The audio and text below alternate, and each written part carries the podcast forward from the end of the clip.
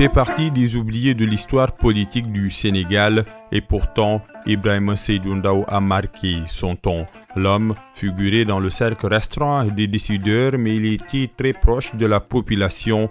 La voix des sans-voix tombée dans l'oubli et ressuscitée dans votre rubrique préférée. Le Sénégal dans l'histoire ouvre les pages de la vie de l'homme politique sénégalais qu'on a surnommé le protecteur du peuple.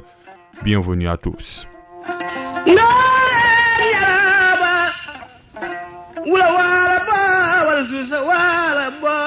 Devant ce micro, Papa Lunsar. M. Ndao était euh, un commerçant d'abord, puis celui qu'on appelait avocat en kaftan. Il s'était toujours consacré à servir les intérêts des populations. C'est un grand défenseur des populations. Il a combattu euh, l'administration coloniale à cause de ses nombreuses euh, tentatives d'exploitation des populations. Un bouclier du peuple alors seront les témoignages de celui qui fut son secrétaire général particulier, en l'occurrence Amadou Lamine Saho. Ibrahim Seydoundao est né à Sokone en 1889. Il fait des études coraniques et scolaires chez son oncle. Son père était un sous-officier qui servit à Saint-Louis. Le petit Ibrahima ne dure pas sur les bancs de l'école. Il est vite mobilisé pour combattre dans l'armée française durant la Première Guerre mondiale.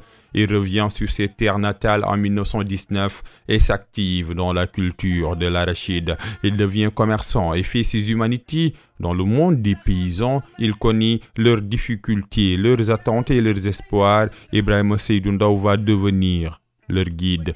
En 1944, il crée le premier groupement d'hommes d'affaires sénégalais, autrement dit le syndicat des indigènes du Sine Saloum, le Siscomis.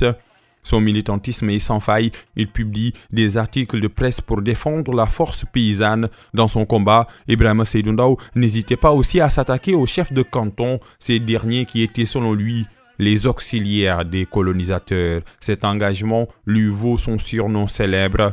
Le professeur Abdou lui a consacré un ouvrage intitulé Ibrahim Seydoundao 1890-1969, essai d'histoire politique du Sénégal. On l'appelait l'avocat au kaftan. En fait, c'est péjoratif.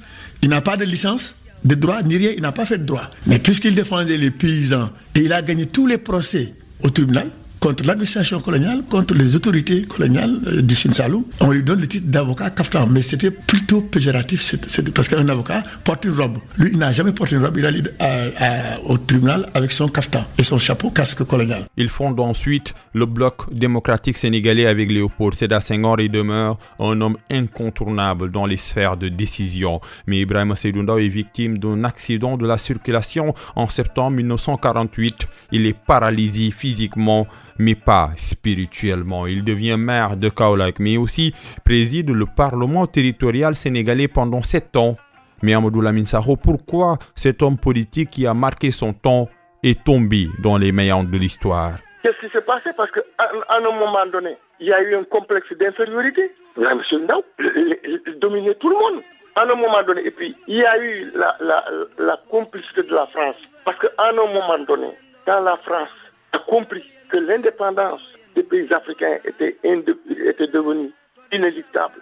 Ils se sont organisés pour écarter, éliminer tous les progressistes d'Afrique qui étaient susceptibles de diriger l'Afrique. Ibrahim Seydou Ndaw disparaît le 13 août 1969 à l'âge de 80 ans.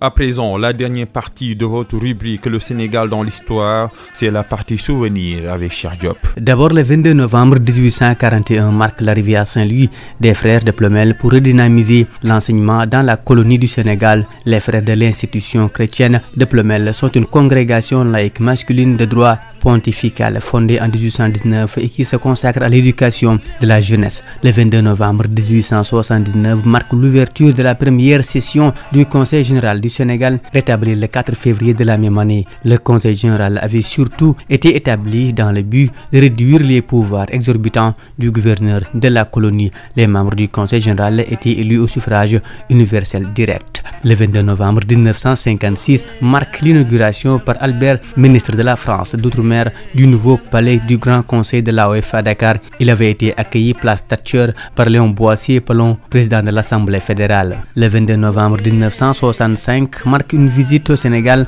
du président Habib Bourguiba de Tunisie.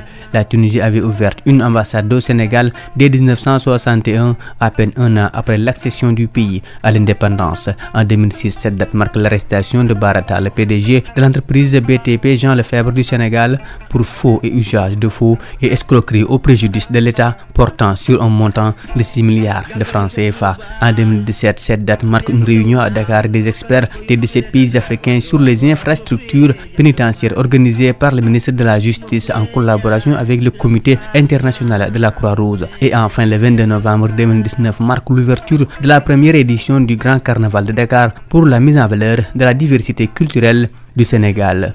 Dieu, merci. Merci également à Serine Salioudem pour la partie technique. Le Sénégal, dans l'histoire, vous donne rendez-vous demain pour un autre numéro sur e-radio, la radio qui ouvre les plus belles pages de l'histoire du Sénégal.